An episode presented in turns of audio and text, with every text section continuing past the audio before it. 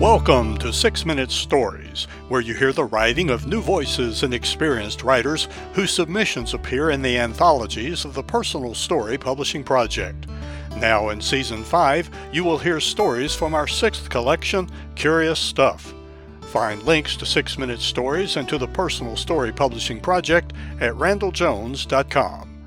Everybody loves a good story. We hope you enjoy this one.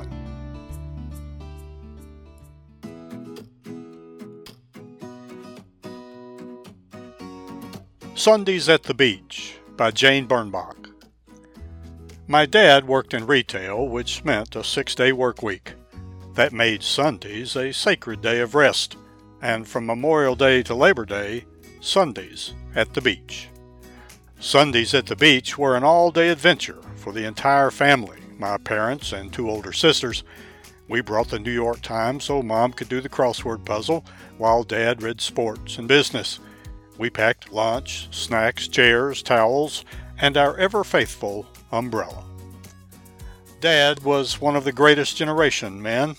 Like most of that generation, he was committed to his country and his family. Weeknight dinners together as a family were a ritual, as was Sundays at the beach. We rose early on Sundays. Dad headed out for the paper and some poppy seeded rolls from the local bakery. He'd return home with those rolls, and the assembly line of sandwich making would begin. Always the same Hebrew national salami. My father knew it would never spoil, not even in the heat. Apparently, my grandmother shipped Hebrew national salamis to my father when he was deployed in Germany. If that salami could survive that journey, Dad said, it's safe enough for the beach. Arriving at the beach was full of strategy and procession. Dad dropped us and all our stuff curbside. Always the gentleman, he never made his wife and three daughters carry all the beach equipment from the parking lot. He had a system. Mom carried the bag with all the towels and the newspaper. The girls carried the chairs. The bag with the food and the umbrella were for Dad. We waited while he parked. Then we would see him emerge, his tall six foot plus, all legs body, carrying back our food in one hand and the umbrella on his shoulder. Reunited, we proceeded to the sand to pick our spot. Picking the spot was almost as important as the rituals surrounding our food for the day. We had a lot of equipment to set up, so we needed to find a spot not too far from the ocean, but not too close. If the tide came in, we could not move quickly. When we were young, we set up close to the lifeguard stand, but a better landmark, or sandmark if you will, was the umbrella. They don't make umbrellas like this anymore. The pole was metal, heavy and sturdy, just like Dad.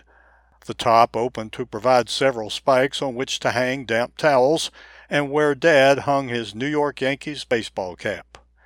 Growing up, our umbrella was striped and reminded me of fruit stripe gum, bright yellow, red, and green stripes, different from every other umbrella on the beach.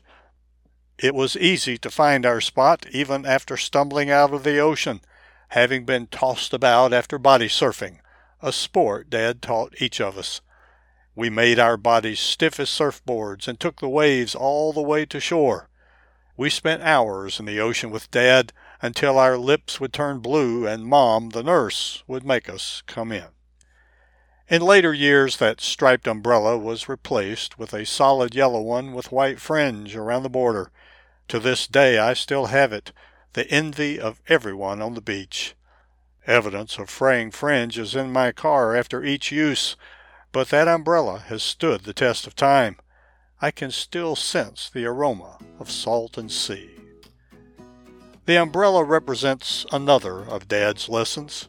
If you know how to put your umbrella in the sand, Dad would say, you will never be one of those fools running down the beach trying to catch it, uplifted and flying with the wind. Dad had his own way to pitch an umbrella in the sand, and it worked.